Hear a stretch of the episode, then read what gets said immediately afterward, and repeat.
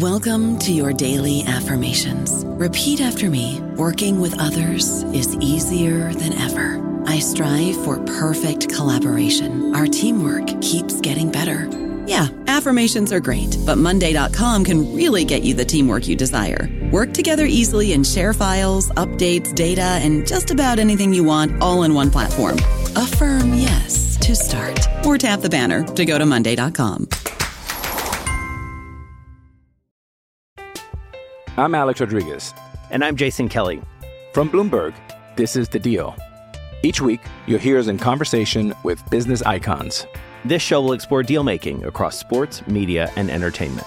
That is a harsh lesson in business. Sports is not And, as simple you know, I- as bringing a bunch of big names together. I didn't want to do another stomp you out speech. It opened up so many more doors. The show is called The, The Deal. Listen to The Deal. Listen to The Deal on Spotify. Isn't the point of traveling to get away from it all? To feel the best you've ever felt? Then maybe you should check out Aruba. You'll spend your time relaxing on cool, white, sandy beaches and floating in healing blue water. You'll meet locals brimming with gratitude for an island that redefines what a paradise can be. When your trip comes to an end, you won't need another vacation because you just had the vacation. That's the Aruba effect. Plan your trip at aruba.com. Welcome to the New Books Network. Hello, my name is Ari Barbalat. I'm your host on the New Books Network podcast. I'm blessed and honored to be in dialogue today with Dr. Kwasi Konadu. He is the John D. and Catherine T. MacArthur Endowed Chair and Professor of African History and Africana Studies at Colgate University. We are here today to discuss his new book, Many Black Women of This Fortress, Graça, Monica, and Adjoa, Three Enslaved Women of Portugal's African Empire, published in London by Hurst 2022. It's an honor to be in dialogue with you today. Thank you. Thank you very much, Ari, for having me. To begin, please tell us about yourself. Um, where did you grow up? What formative events in your life catalyzed the scholar you would become as an adult?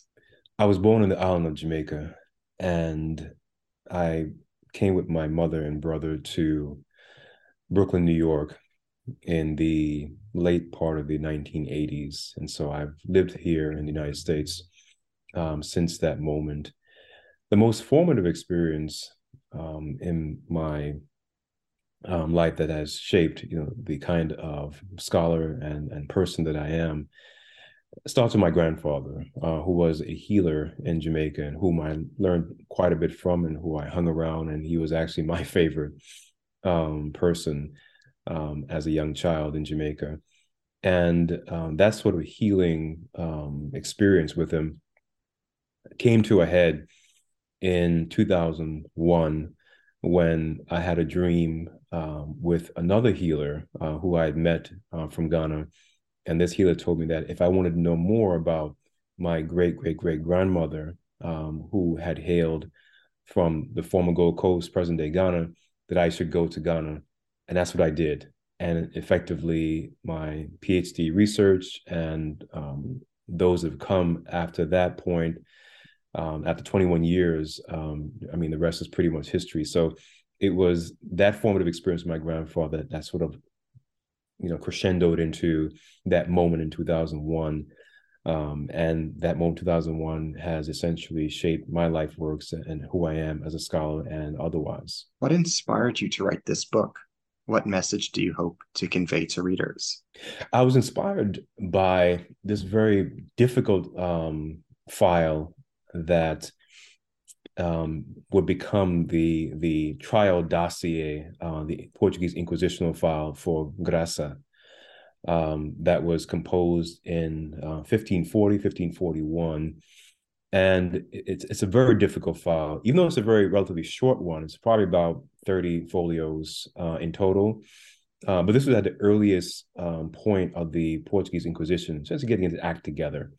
The Portuguese Inquisition, I'm sure we'll talk about more, um, was officially formed four years earlier in 1536. And so by 1540, you know, much of the institutional um, behavior and workings and procedures had not been really put in place yet. And so, um, reading this file, there were several hands, meaning scribes, who had written this document, and uh, it was a very difficult file um, to get through um, because not only because of the Gothic handwriting, because of the erratic way in which the scribes, you know, wrote, um, but also the the the absence of you know her first person voice. Um, she used a lot of sign language and gestures in addition to you know what the authorities claim uh, was her responses. And so um, that's really what was intriguing. It was and it was very difficult. Um, i had some some friends uh, actually some colleagues in um, brazil and then portugal take a look at it to you know see what i'm missing uh, and and they have some very important advice so it took me, I think, maybe two years just to work through Graças. And once I saw that, um, I knew I had something, but I knew it was insufficient. And then I I uh, was able to find Monica's Monica Fernandez's file. Um, the last person um, is is Adjoa, uh, a Monday-born female um, from the uh, Akan um, speaking and cultural group um, in Ghana, and she uh, was baptized Maria. Now, her story is, is, is interesting and fascinating because hers um, was not an inquisitional file. Hers was basically a name said in passing. Um, but I'm sure we'll talk about this more. Where her story in the book, which is the last story, the third story, is really one of methodology, um, meaning eh, which answers the question: How do we excavate and and and, and find and then feature um, the, the the stories of of people who left no documentary record, whose name only come in passing, um, and and to do them and their world um, justice. And so that third you know chapter and that third story um, answers and tackles that question and and you know quite a bit more. Um, what I hope for folks to take away from the book uh, is multiple. First is, is that um, you know we scholars have to do the um, not so glamorous hard work to dig deep and dig wide and, and ask historicized questions about um, the sources we find and not simply blame the archive for being the archive uh, or blame an empire for being an empire that has an archive but really um, no one find complete lives in an archive otherwise writing history would be very simple um, it's a difficult, um, you know, figuring out a fragments, piecing together, um, you know, inconsistencies, and really reading against and with the grain to to try to eke out, you know, meaning, but also lives. And so I hope they take away that. In addition to that, I hope readers will also um, take away taking together these three women's lives about you know um, you know ways in which these African women um, and I think African girls I think you know, Adjoa slash Monica, I mean, Maria were relatively young, uh, though the records don't speak, doesn't say for sure her, her age, but how African women um, and girls uh, in the 16th century, during this very crucial moment in making of the modern world, responded to uh, not simply um, the exigencies or things going on in, in, in, that vast canvas of the global, you know, world being shaped, but also how they responded to their own internal drive um, in terms of their cultural norms and forms, their spirituality, their own particular form of female power or agency, um, essentially on their own terms while confronting a global empire. What are the primary themes in your book? What story does your book tell? One of the primary themes of the book is um, really the the the force um, of, of, of the of the seen unseen, which is to say, um, of African spiritual culture. Um, all three women, but particularly uh, Monica and Graça, and unfortunately, we only have their baptismal name. We don't know their indigenous African um, name. And so, for those two women that left it, had an inquisitional documentary trail, um, one of the key themes um, is, is, certainly, um, you know, the, the, ways in which, um, you know, African spiritual, African-based spirituality and culture are tightly braided, are, are really uh, indistinguishable, uh, and so that you know the, these these cultural acts or spiritual acts and vice versa, and how those cultural um, technologies and, and, and ideas and intellectual histories really um, set the course for how people see themselves in their ecologies and how people see themselves vis-a-vis the strangers that come upon their shores. Um, and that could be for any part of coastal africa. It could be for india. It could be for brazil. Any part of the world in which people who are not indigenous to those places and who come as as as as um as as colonists and slavers um, it's really a global story uh, uh, uh about the encounter between a local place and, and a would-be you know globalizing uh, empire. And the ways in which you know these through the lives of these women we, we, we get a different view of how the modern world took shape. In other words a gestation period right? That this world was filled with violence on the various levels uh, of various registers. So um, you know religious violence spiritual violence um, cultural violence um, you know the regular military violence that we that we expect in these conflicts.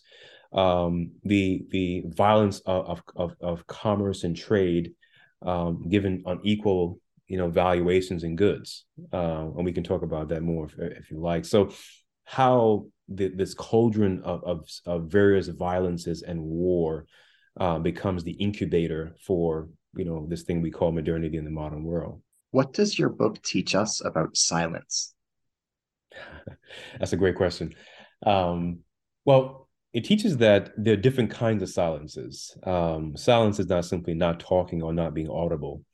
Um, you take the case uh, of the story of Graça, uh, where uh, as as as you look through, or at least I and others may look through her her particular um, file and see that um, because she doesn't know the Portuguese language, when she's brought to Lisbon and brought to the um, this which is the center of, of, the empire, the capital and of the kingdom and center of the empire, and she's brought into this dungeon, and then of course the, the, the men of the Inquisition are upstairs, I think on the third floor or, or thereabouts, and um, you know they they, they are um, interrogating um, her. Uh, was she tortured? I can't say from the records, though it's not out of the question. Um, certainly, she was slapped. We know that. So there was again violence um, several times um, by one of the um, witnesses or testifiers.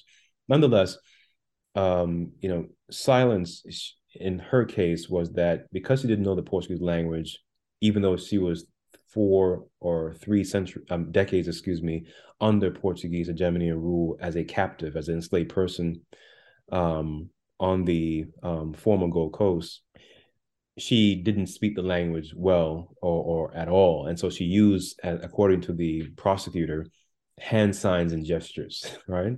So, in one hand, there's an instance uh, of silencing or being muted because one is not fluent or, or at least has competency in the language. But on the other hand, how there's a way of maneuvering around being silenced by through gestures. And I, I found it fascinating that she used gestures and sign language basically to communicate uh, with, with, with her tormentors and, and the inquisitors. Um, I think silence also certainly plays a role in terms of how people, historians, other scholars, think about the archive. I push back against that very strong to say that archives do what archives do. They're, they're, bureaucratic uh, arms of empire and arms of nation states that are there um, to, um, as sort of war chest to celebrate the uh, or sing the praise song um, for those nation states and former empires. Uh, they're not there to tell this, tell the the story, and certainly not there to tell the um, the truth of the story of the people whom were their colonial subjects or you know their captives. And so, um, to say that the archives is silencing, I, I, I simply is simply to say that archives do what they're built to do. That is to record keep and, and, and to organize records and to decide which has value and which doesn't uh, in terms of sorting out what to keep and what to discard. Um, but there's nothing special or or or, or you know um, diabolical about the archive or any archive uh, because that's what they're designed to do. So I push back against archives as being this, you know, inhibitor of scholars getting to the stories that you know they're trying to find or get to this thing called the truth or get to um, you know these thresholds.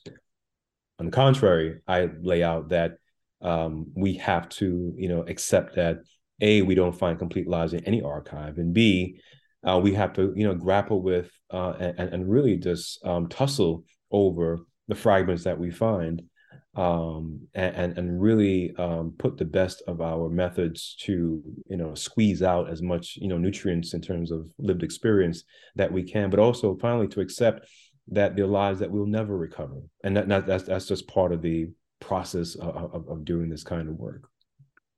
What is your book's contribution to the history and historiography of slavery? Hmm. I think one of the key contribution that, that it makes is that it it recalibrates um, again the early formation of not only global empires, in this case Portugal, which sets the pace for all other European empires.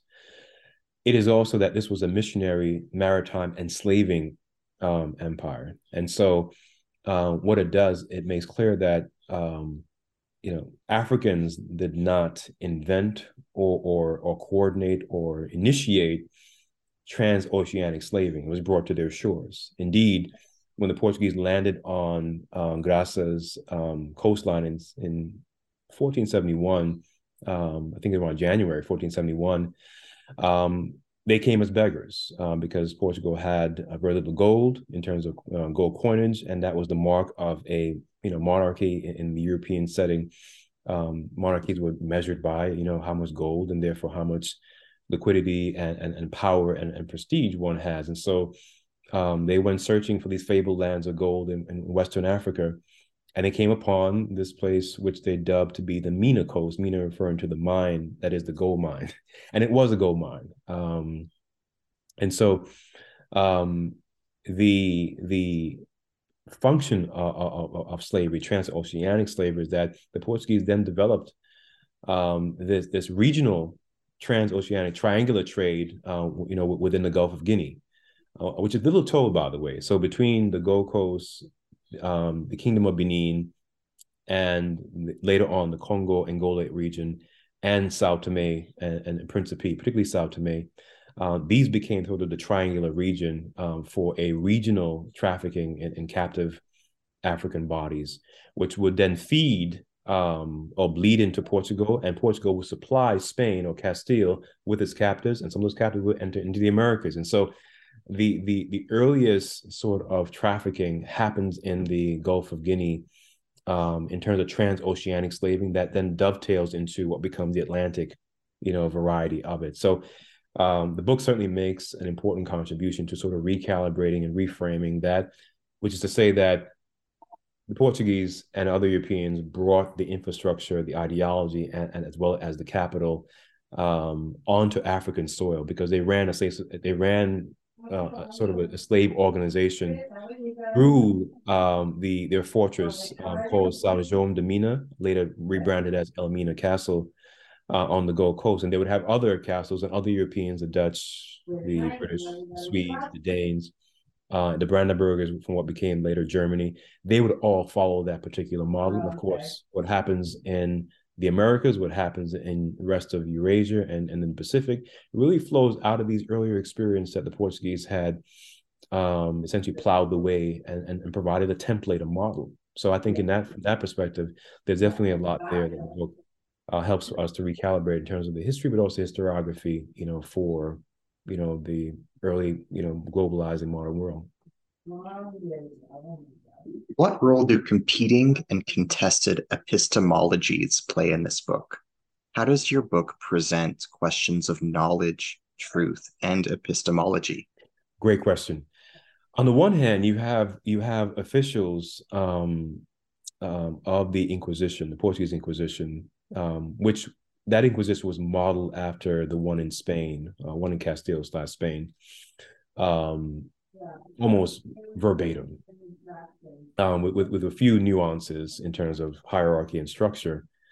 And you know what the, the viewers of this will will will also um, probably need to appreciate is that um, the clergy and the and the crown, that is the, the monarchy in Portugal, um, they were they had they were very very tight in terms of their, their power, but also ideological and therefore epistemological relationship.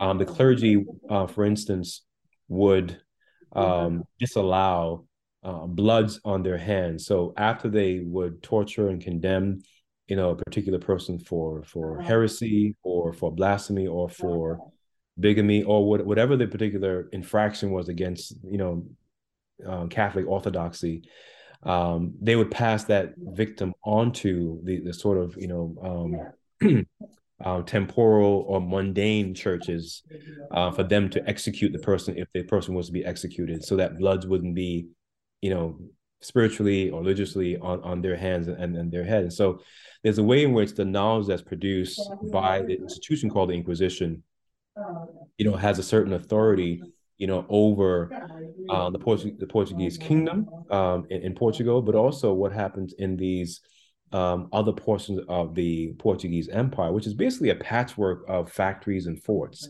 along the west and west central African coast, along the coast of Brazil, certainly by the mid to late 16th century, on the coast of East Africa, um, along the Swahili coast, and of course along the coast of Western India by Goa and Gujarat and, and further south um, you know, in, even in, in further north, um, pressing into the Arabian Peninsula. And so, um, and the Portuguese course would, would lend itself over as far as Japan and China. And so, you know, these patchwork of fortresses and, and, and factories, they become conduits for the particular kind of, of, of militarized Catholicism. And of course, the epistemology whereby people who are non-European, um, you know, were basically cast into this category you know, uh, uh, of, of depravity in terms of their religious and spiritual uh, beliefs, but also casted as um, people um, that, you know, did not have um, the right God and therefore the right, you know, political structure, and therefore didn't have the right um, cultural values or civilization. Uh, and it was upon the Portuguese to essentially uh, civilize these people. So that comes in, in sharp contrast and conflict with the women like Graça and Monica and Adjoa because these women and the people that they are a part have their own self-understanding, their own sense of, of, of, of where they stand in the world, uh, their own set of beliefs. And, and the tension there was that in Africa in particular, um, you know, the Portuguese didn't make much inroads. Um, their missionaries um, failed on, on, the on the Mina Gold Coast um, terribly. Uh, and, and I would argue that's because of the strength of the self understanding of the anchoring of, in that understanding that the people had. So, you know, they they were you know uh, combatants. Um, and in the book, there are episodes where I, I point out that these women uh, act in that particular manner. Um, in other words, the case of, of Monica, um, she would go to a healer, you know, to get medicines and therapeutics for her and refuse to go to the Catholic priests that are in the um, in the slave uh, fortress and dungeon that sounds with the uh, and were pushed back against sort of the the intellectual violence um, and and and the basically the the, the retribution and, and, and the idea of, of being casted out of belonging to a community because one did not believe in Catholic Orthodoxy. So those epistemological and, and knowledge based, you know, um, conflicts um, they remain in place uh, after the Portuguese um, essentially are, you know, they sort of fade away, and they continue with other Europeans who try to um, play a similar game. What does your book teach us about gender? Hmm. Um, it teaches us that um, gender um, is is a fairly recent um, category that uh, is not cross culturally valid. Um, but it also teaches us that um, gender neither invites or prohibits who can tell the story of the category called women. And so here I am, you know, a, a man um, of African ancestry um, who, um, you know, some might think has no business or authority to to write about the, the story of women.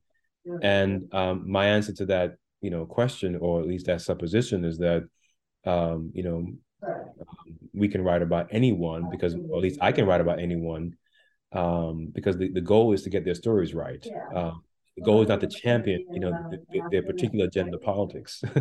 Um, you know the goal is not to hoist upon them you know my 2020 uh, you know view you know of, of gender and gender identities and gender orientations onto them. My my my goal as as as a scholar and historian is to um, tell their story as a human being, uh, another category to which they belong. And so um, that's my goal and that's my focus. And so I, I, sort of push back against, you know, these notions of feminist and gendered readings as if there's something special about that.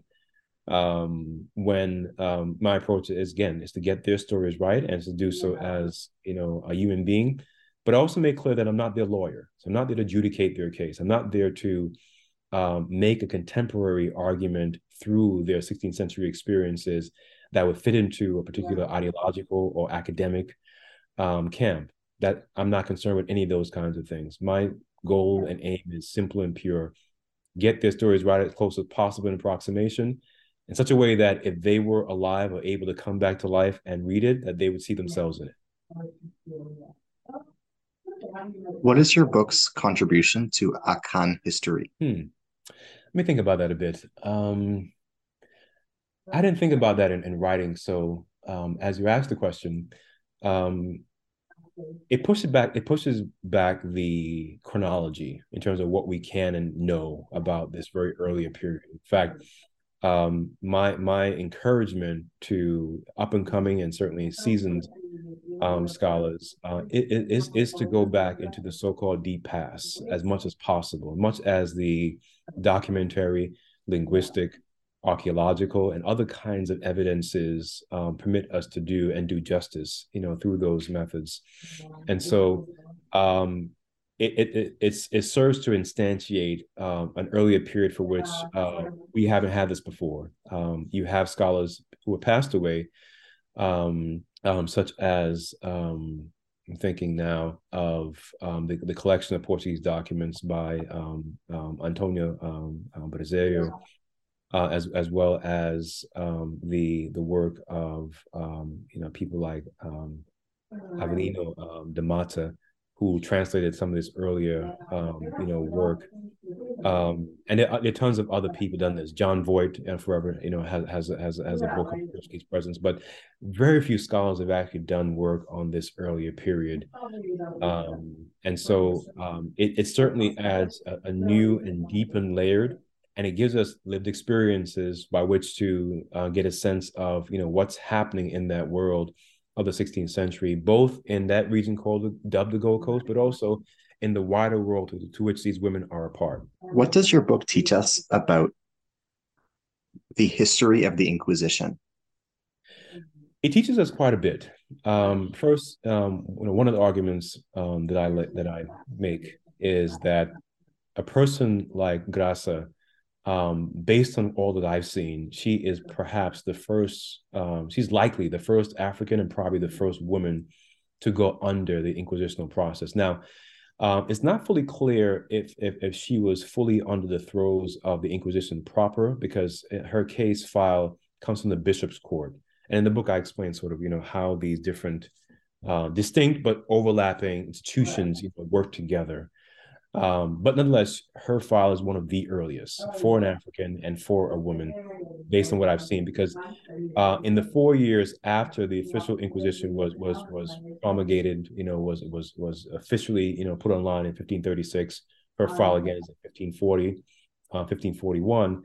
Um, all you have essentially are notations uh, as to male or female. Uh, you have nothing more uh, for those for those four or five years before hers, and so um, it gives you know people who are scholars in Inquisition um, you know fodder or or, or food um, to further flush out you know that that that organization of terror.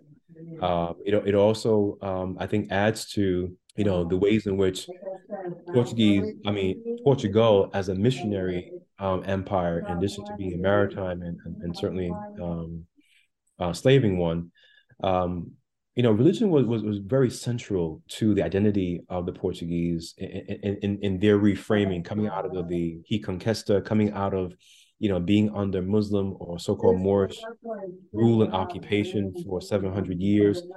They wanted to rebrand themselves as a people, as, as a nation, and as an empire that was pure in identity, that was pure in religion, that was pure um, in nationhood. And so that notion of purity, um, you know, was, was was challenged most graphically by women like Adjoa, um, Monica, and Graça, because there was a specter of difference, difference in culture, difference in complexion, difference in um, spirituality and religion, just difference all around, and that difference was, a, was something was something very challenging for the institution, uh, sort of the nerve center of the empire, to grapple with. You know, how to deal with this difference, uh, particularly a sort of insurgent difference. That these not people who are willing to give up, you know, their difference in order to yield to or or consign to, you know, the the the place um, carved out by the empire um, subordinately, you know, for them. So there, there, there are these particular themes and more that I think the book provides for those who have an interest in Inquisition and even to um, continue to explore more. What is your book's contribution to culinary history and the history of food? um, there are some interesting parts of your book where food is, yes, is alluded yes. to.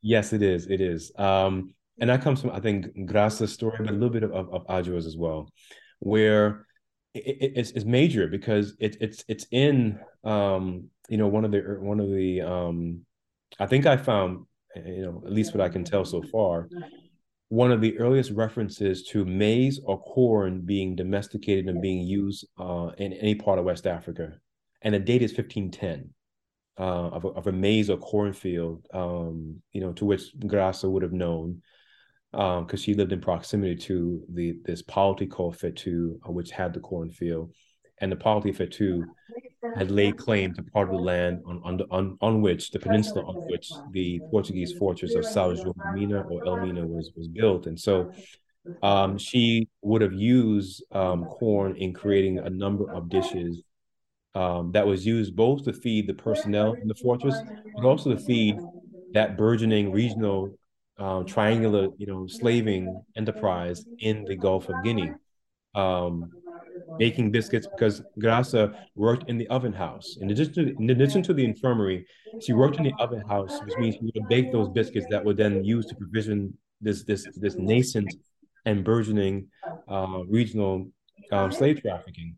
Of course, you know, transatlantic um, slave trafficking. Um, she would have also um, baked the staple of the Portuguese diet, which was this sort of gluten-free, you know, bread. Um, bread was the major um, part of the diet, uh, a staple uh, within the fortress, including, um, um, you know, provisions of oil uh, as well as wine um, and other kinds of things that that, that she baked and and, and cooked uh, within the oven house. Because of her age, she was reckoned to be in her late 60s or maybe early 70s. Because of her age, um, she would have had long-standing experience being an innovator uh, because this Atlantic crop, you know, called maize or corn, which of course comes from the Americas, um, it was being domesticated and, used in a number of ways that would form, you know, um, foods that are still consumed in Ghana today, like dokono, which is sort of this this this um, maize dish that's as as as boiled in water in a leaf. Uh, and it forms like this dough that's eaten with fish, meats, and other kinds of stews. Uh, and dokono is also used uh, in, in Jamaica, prepared almost the same way, right? So these the, these culinary um, uh, innovations, uh, working with new and old crops, uh, including root crops like yam and, and and newer ones like sweet potato that came from the Americas. Um, you know, they would have been uh, acclimated um, to the climate, and and they were, and they would have been used in addition to indigenous root crops. what I found is that even though maize became popular, and other crops, you know, had a some traction on the coast, they never surpassed the root staple indigenous crop of yam. And so yam remained consistent sort of all throughout. And therefore, the story here is that, you know, um, these starches, these transatlantic starches, they added to but never surpassed indigenous uh, root crops, you know, that were consumed by indigenes. In what ways was your book shaped by contemporary trends in the writing of microhistory? Which authors were most influential upon you as models and exemplars to follow? In what ways did you innovate from their approaches and methodologies? That's a great question. That, that's probably already the easiest question you're going to ask me. Mm, None. Thank you. None. Um, I, I, I, was intentional, uh, and I think I poked at this early on in probably earlier question. I was intentional about not being swayed or, or moved by any of the contemporary trends in academia and outside of it. Um, I wanted to listen to, um, and spending those two years with Graça's file made me listen. I wanted to listen to what does she have to tell me. um, you know, what you know can her story, you know, do beyond simply just translating and and and transcribing her file, uh, and and finding it to be at least you know somewhat useful. Um, and so I was driven more so by the the mood and the texture, you know, of what I was reading in the records, you know, in which I found um, glimpses of these three women. Um, they were my starting point, my epistemological starting point, and my methodological starting point. I wanted to tell a story in which um, to paint a world that I could at least approximate that they would, you know, essentially say, yes, you know, I belong to that world. And so being driven by those kinds of, of, of motivations and those kinds of triggers uh, kept me out of the limelight of what's what's what's fashionable and what's trending, you know, within and outside academia. Uh, it also, you know, helped me, um, you know, sort of stay away from, you know, essentially being influenced, you know, negatively, positively by other work because I didn't really see another book in which I wanted to write. Like I saw a lot of books that people would uh, what they call um, fabulate, meaning they would fictionalize, they would create things up because they believe that the archive should have had that data point, or they believe that this is what this or that woman would have felt. Even though there's no evidentiary plank upon which they would make that dive, they, they, they go there. And I was very clear about not going that direction and not being inspired by those books. So it left me really just focusing on listening, uh, literally meditating on what you know, could be uh, excavated, you know, from the records and from also, you know, my, my knowledge of, of working in um, the, um, the sort of historicity of, of this regional place, this, this geographic place, but also in terms of, you know, what I know um, about the Akan language and norms and, and cultural forms that that animated that particular place from biomedical, archaeological, and other sources that would not fill in the gap, but would help me to make sense of the gaps created by the documentary sources. What forms of testimony appear in your book? What do they convey about testifying and its limits, consequences, ramifications, and implications? That's a great question. Um, both in, in, in and Monica's um, case, um, testimony is huge. Um, curiously, in Graça's case, she had a grandson, but he did not provide or was allowed to provide testimony. In fact, both cases, it was only the denouncers for Graça and Monica that provided testimony, meaning um, their friends, their kins, uh, their children, or in Graça's case, her grandchildren who she names. Um, well, she mentions that she has a grandchild. Um, I think she might might have named him, but um, either case, um, none of them provide testimony. Now, later on in Inquisition, and this goes back to an earlier question you asked Ari about the evolution of this this this global creature uh, that we have tentacles, um, you know, you know, in Brazil, in India. In fact, there was an Inquisition in Goa in India that was established. None were established, by the way, in Africa. Curiously, right? We can talk about that if you like. Mm. Um, but in the evolution of the institution, you know, you also find that later on, by the 17th, 18th century, definitely, um, take books like um, James Sweet's um, books on Domingos Álvares, you definitely find testimony from people that were related or people that that knew the person that were not simply their denouncers, that were not simply or only their accusers or or officials. And so, what you find is that um, there is a deep epistemologically violent and gender imbalance in terms of testimony, where in Graça's case, it's really just men, you know, trying her. Uh, but there are a few women testify, but mostly men. In Monica's case, it's mostly women. um, you know, that that that her her denounces, including one who was you know, formerly her friend. And so what the Inquisition did, at, at, you know, for these women and for the empire writ large, it turned everyone into spies and, and potential denouncers. And you would denounce an- anonymously. And so anonymous denouncement was, was, was the ways in which the empire as a creature was able to protect itself, guard itself against any threat that it deemed, whether it was ideological, spiritual, or otherwise. Uh, and so by denouncing anonymously, uh, it made everyone a spy. It made everyone essentially, um, you know, untrustworthy because at any point anyone could be denounced. And we do have the rare case of a Portuguese official, high official. In fact, he was the governor for São João da Mina. His name was uh, João um, Peixana, um, and he was an elderly man. But he was he was brought before the Inquisition for crimes of the flesh, where he was casually and he was a serial rapist of African girls and women. Um, some of his is some of his crimes are, are, featured in the book as well as context in terms of what Graça and Monica um, would have likely either witnessed and or experienced. Um, so the Inquisition didn't spare their own.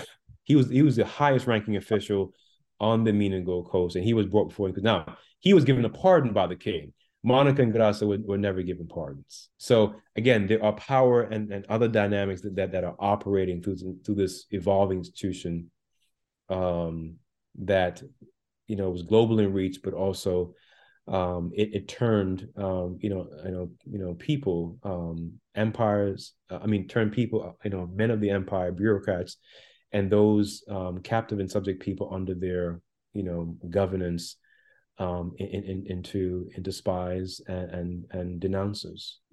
What did you mean by the title "Many Black Women of This Fortress"? Why did you choose that specific phrase? How does the title connect to the deeper lessons of your book? Great question, um, and I'll connect that what I what I will say to part of what I didn't answer in your previous question about um, testimonies. So the title was plucked um, from a 1548 um, scathing report and letter uh, from a Portuguese priest um, who is resident at the São João da Mina fortress. And he ta- he described this, this, this, scene as a Sodom and Gomorrah, um, you know, setting where Portuguese male residents are are engaging in all kinds of serial um, sexual violence um, where these are men that have women and children he says at home in, in portugal.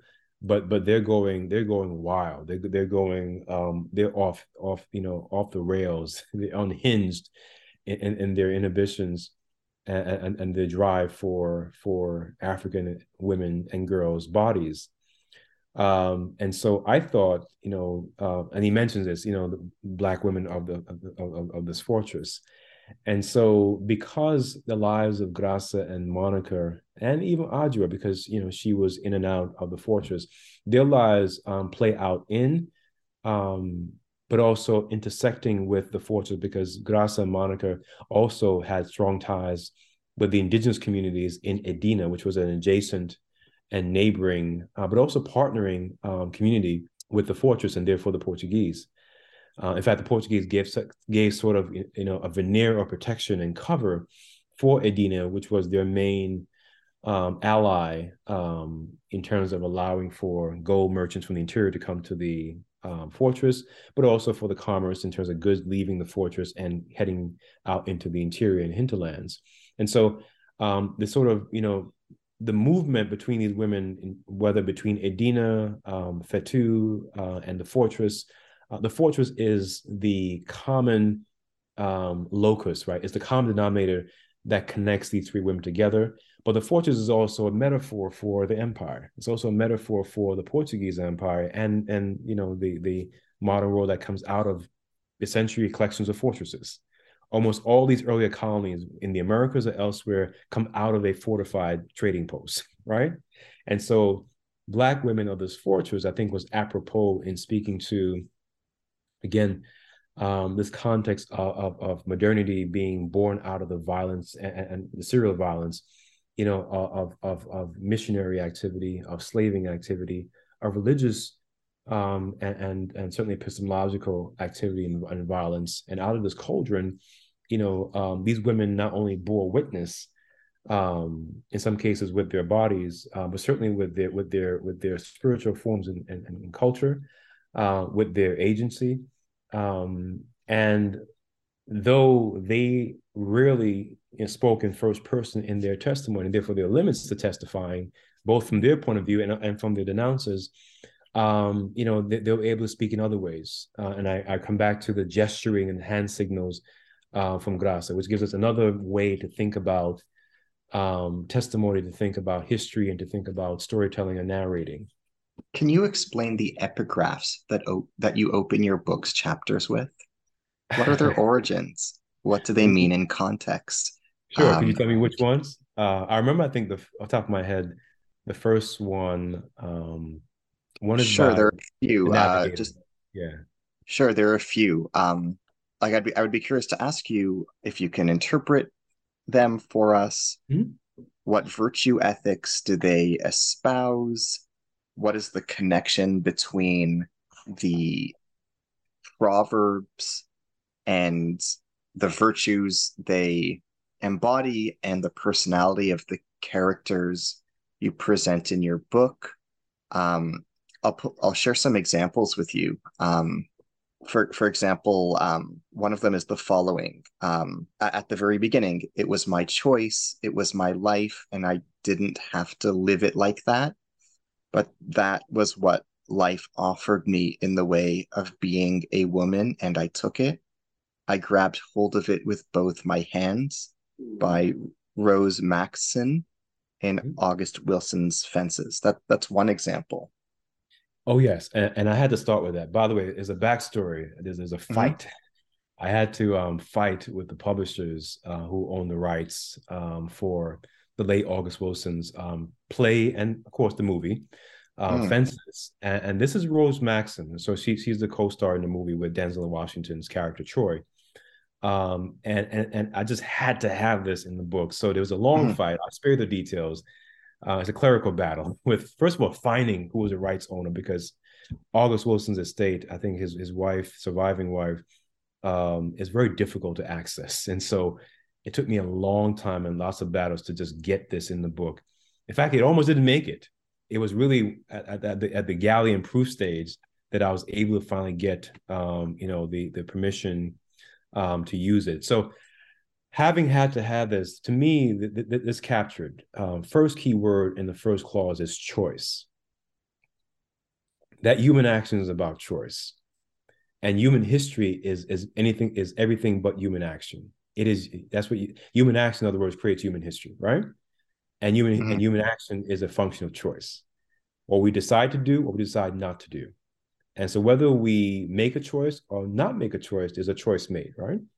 And mm-hmm. so um, um, I love the way, you know, um, August Wilson in the mouth of the character Rose, you know, just frames this, um, you know, that, you know, um, this is, you know, for, for the three women, for Graça, Monica, and, and, and, and, Adjoa, um, that this is my life, you know, um, and, um, but it's, and it's a life that was offered to me by way of being who I am, right? Um, a, a, as a woman, and rather than pout or complain or um, essentially yield to uh, woe is me about that, you know, uh, circumstance of life, you know, um, I grabbed hold of it with both hands, meaning firmly, assuredly, and that to me was the tenor and spirit of these women, you know, and that's why I had to have this um, lead um, the, the the book uh, it's not a statement of victimhood. In fact, it's quite the opposite. Uh, and that's what I refer to um, in this idea of actually it's beyond agency, it's beyond female power. Um, it is really a human capacity and a choice that's made um, in the face, again, of, of the serial violence that I've already mentioned, um, in the face of this, this global empire, in the face of captivity for Graça for three, four decades.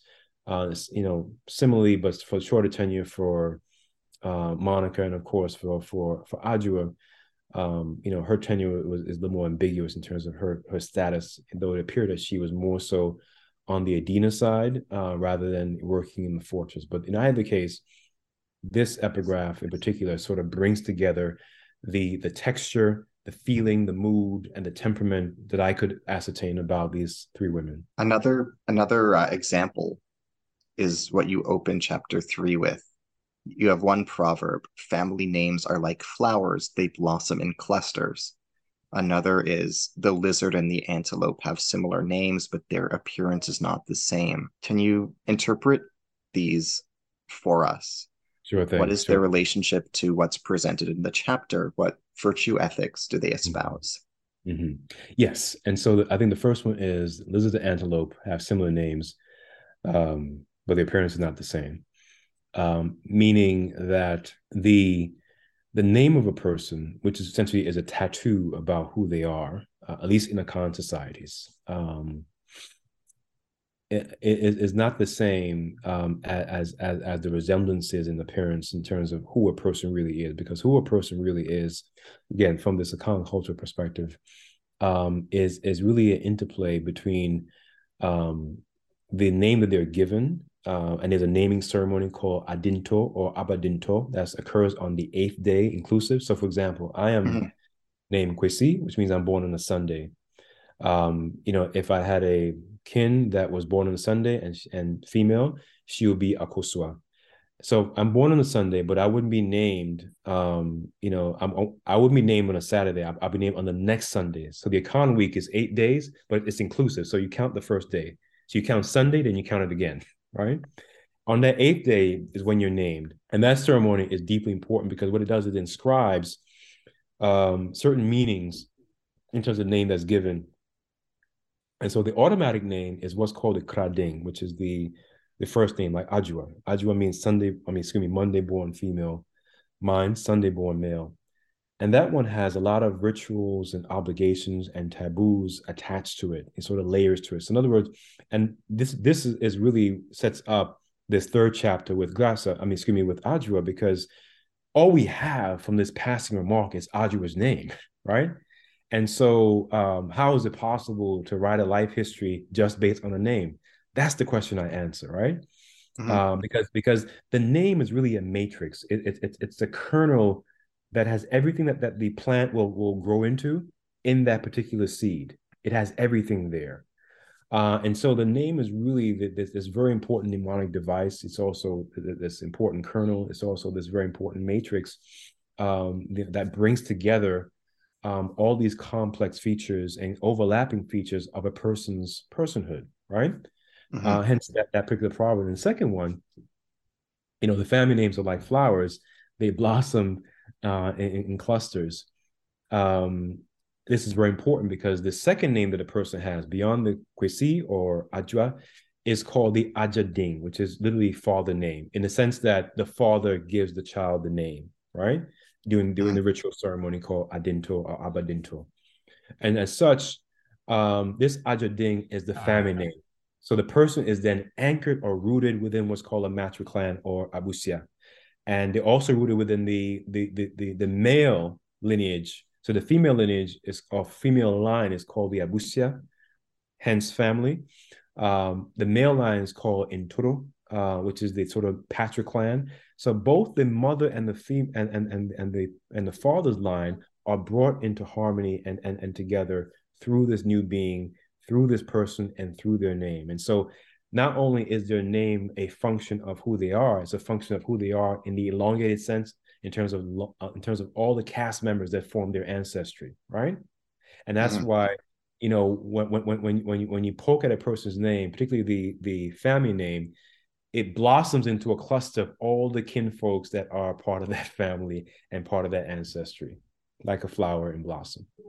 I don't know about you, but I'm very busy and I don't have a lot of time to cook. That's why I subscribe to Factor. Eating better is easy with Factor's delicious, ready to eat meals. Every fresh, never frozen meal is chef crafted, dietitian approved, and ready to go in just two minutes. You'll have over 35 different options to choose from every week, including Calorie Smart, Protein Plus, and Keto. These are two minute meals. Factor meals are ready to eat and heat, so there's no prepping, cooking, or cleanup needed. They're flexible for your schedule. Get as much or as little as you need by choosing your meals every week. Factor is the perfect solution if you're looking for fast, premium options with no cooking required. Sign up and save. We've done the math, and this is important. Factor is less expensive than takeout, and every meal is dietitian approved to be nutritious and delicious. Head to factormeals.com slash NBN50 and use code NBN50 to get 50% off. That's code NBN50 at factormeals.com slash NBN50 to get 50% off. I'm Alex Rodriguez. And I'm Jason Kelly. From Bloomberg, this is The Deal. Each week, you'll hear us in conversation with business icons. This show will explore deal making across sports, media, and entertainment. That is a harsh lesson in business. Sports is not And, as simple you know, I- as bringing a bunch of big names together. I didn't want to do another stomp you out speech. It opened up so many more doors. The show is called The The Deal. Deal. Listen to the deal.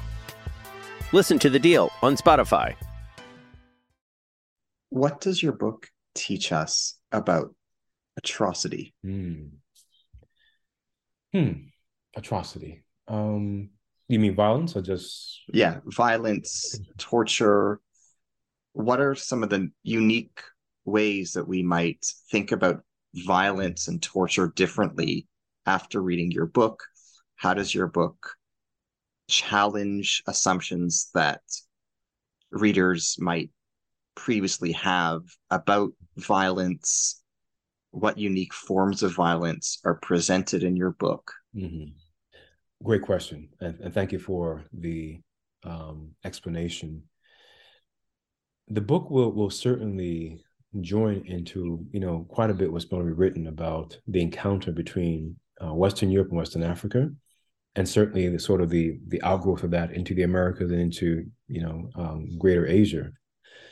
And so um, the serial violence that I've already talked about, um, it, it- will certainly bring them into view and really um, say that this was the sort of the triplet or or or or, the um, sort of the the, the serial um, you know verb of, of this violence, the serial act. Again, that slaving, religious, and uh, maritime, um, you know, um, violence and, and, and institutions that supported them and sponsored them lay at the heart, lay at the core, lay at the very foundations of this thing called the modern world. Without this kind of violence, um, you wouldn't have, the, you know, the ways in which the modern world took its particular shape than another. So I'll, I'll give you a few examples. So uh, when the Portuguese went to the Americas, um, they could have easily chosen, and the Spaniards as well, they could have easily chosen um, cooperation,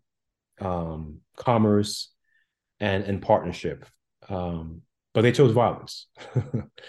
uh, the Portuguese as well, in terms of the Indian Ocean trade, the so-called spice trade, right?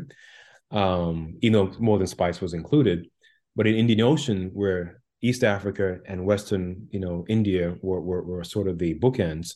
In the Indian Ocean, trade peacefully had pro- had, had had prospered for for centuries.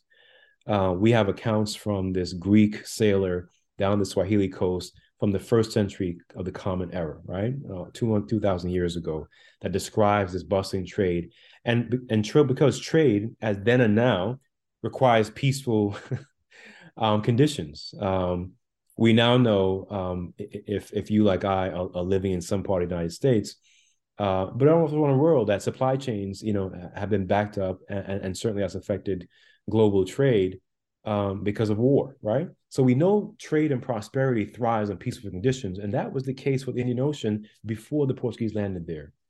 Um, before the likes of um, Vasco da da Gama and certainly um, uh, Alfonso Albuquerque, right?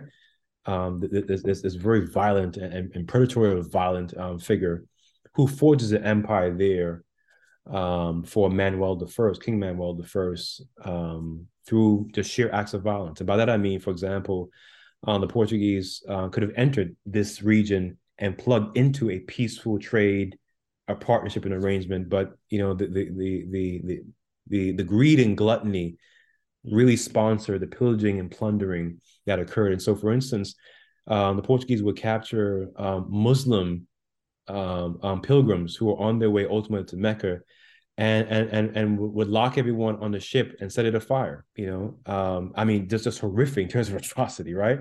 And and this was a serial act, right? Um, and and, and so this was a way, of course, for them to get their trade edge and to compel, you know, people who grew and, and manufactured and provided the silks, um, the furniture, the, the spices, the teas, the peppers, um, to essentially yield to Portuguese trade demands in terms of trade through serial acts of violence and and and certainly um, coercion. And so um, that war was turned upside down through violence. And of course, the Americas, I think we pretty much readers generally would know, you know, how uh, what happened to indigenous peoples, what happened to the African peoples, uh, and even you know even poor whites, um, you know, who didn't bend to the will of, of empire. Um, it's a bloody story, and so I want to re-emphasize and, and play up the violence because we are often, you know, told these fairy tales of Pocahontas like and John Smith are sort of the, these very peaceful and, and, and rosy encounters um you know um and and and and the like. And and these are really just fictional things that that do not uh, subscribe to the very evidences that empires have provided and left behind. Uh, so i want to ratchet up and play up um the violence rather than play it down and and, and pretend that there is this sort of harmonious and peaceful intercourse uh, exchanges between these different worlds that collide. What forms of disease plagued communities in West Africa it, under Portuguese rule, as you describe them in your book. How did populations respond?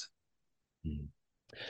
It's not all too clear in the records about, you know, the kinds of disease, but you know, piecing the clues together, um, you know, we can extrapolate from the um, serial rape of girls and women that um, certainly STDs or sexually transmitted diseases were part of the the process, though it is not always clear which kind um, they were. Um, and and certainly there are other kinds of of, of diseases um, that affected the Portuguese, you know, tropical ones, for example, malaria, which which they complain about, you know, habitually. uh, they call it fevers, but of course, th- this is sort of the symptomology of malaria. Um, and malaria has a range of symptoms that are similar to, you know, COVID. They're similar to other um, diseases that attacks the immune system. And so, um, certainly on, the African side, there, there were malaria, um, yellow fever, um, you know, and, and perhaps more. But certainly on, on the Portuguese and other European side, um, because empire and colonization and slavery were usually a male European, you know, enterprise. Not to say that European women were not involved, uh, they were largely peripheral, largely but not but certainly not solely. So this was largely a male enterprise and i want to emphasize that. And so which means that um you know these these men are are, are coming to the shores and, and are having uh different kinds of, of, of relations with these african girls and women. And so one of the main transmitters would be the kinds of of, of venereal um, diseases that that certainly would would ravage. On the slave ships that would embark between these triangular point of the Gold Coast or the Mina Coast, the Kingdom of Benin, or at least on the coast of it, the Kingdom of Congo, and certainly the Sao Tome, is that you would have on these slave ships, you know, other kinds of disease that would that would pop up. Um, you know, again, like dysentery or or, or what they'd call yaws, and, and, again, yellow fever would come up, and then you have a, a, a sort of semi-new, actually a new form, nutritional diseases where being fed um, a starch diet that was incongruous or not aligned with indigenous, you know, food foodways and, and, and food habits and, and dietary practices were now we're being replaced more and more um, by um, a heavily just just starch, meaning corn soaked in water or yam soaked in water, and this is what the captive people will be fed between their journey from this triangular region of, of the Gulf of Guinea to Lisbon, of course to Portugal, and then from Portugal, someone will be transshipped to Spain, uh, whether it is um, the the various um, capitals or or the other major cities uh, like Valencia um, in, in, in Spain, um, and so the disease complex um, increases once you have the transatlantic into place. So now, once the Portuguese and other Europeans begin to you know interface with the Americas, uh, they're not bringing diseases from there with them as well. And that, that of course, it it it it finds itself in in sort of the later records in the 17th century. Uh, what kinds of diseases that add on to the venereal ones and, and the indigenous ones that are already there? Can you comment on why Africa and Africans experienced a different fate than other regions of the Portuguese Empire?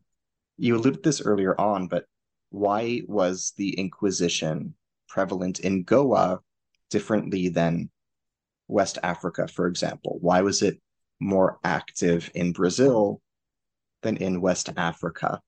Mm-hmm. Great question. Uh, and, and, to be clear, the Inquisition was never really fully established in in, in Brazil, uh, even mm-hmm. though I, I, think it was um, Philip the Philip one of the Philips um, when when Portugal was under the you know the the the, the rule of, of um, the one of the Philips of Spain um, between 1580 and 1640 both of the crowns, that is, of Spain and, and Portugal, was, was, was united, and King Philip, whether it's the first, second, third, or fourth, was in charge of both empires. So during that period, one of the Philips he wanted to establish an Inquisition there. It never really happened. So at best, what they got was a traveling Inquisition, where inquisitors would travel to Brazil, right? sort of an ad hoc. They would set up shop, and they would, of course, you know, try you know so-called heretics and and and, and unbelievers. Um, that said, it is curious and is remarkable that, as you say, and you know, there is uh, and there was an Inquisition in Goa. I think the reason is is is probably two or threefold. First, it is is at the level of polities or po- in politics, whereas in in Western India, the Portuguese from Alfonso Albuquerque onward were able to establish a certain hegemony um, destroying, for example, Hindu, um, you know, um, sanctuaries and and basically building churches on, on their ruin, um, and establishing these fortress-like communities uh, and converts uh, with them. So they're able to set up themselves, I think, much more, um, you know, in in, in, sort of a um, a trenchant way than, especially as I argue, in the Mina Coast. In other words, they were able to conquer. On the Mina Coast, no such conquest was possible um, none happened. The Portuguese even had a plan to colonize the Mina Coast, seeing the success of colonization in Brazil. Um, so the Portuguese laid out a plan in 1572 to colonize the Mina Coast. It didn't happen. And in the third chapter, in case of um, I get into how that plan particularly, you know, fails. Um, the second, I think, reason is that the Gold Coast or the Mina Coast um, there was no one centralized polity that had had you know overarching um, you know political control or, or, or, sway. There were independent communities that had their own particular um, you know power and centers of authority, which means that in the Congo, where there's, there's, there's a kingdom and there's one ruler, vertical hierarchy. Um, once that once that king, beginning with with um, Nzinga Mbemba, who was baptized as Alfonso First, once he conceded to the Portuguese religious, you know, overture to get their support for military weapons so he can uh, ascend to the throne, um, then, you know, the Congo essentially became the factory for feeding transatlantic slaving. Um, your viewers might may may not know this, but um, about you know sort of forty percent, you know, or more uh, uh of of the, of the Africans transported to the Americas between fifteen hundred and certainly eighteen, you know, 18 or 1900 came from that region, the Congo Angola region, the largest of any volume, right? So the Portuguese were able to establish themselves there. On the Mina Gold Coast, different story.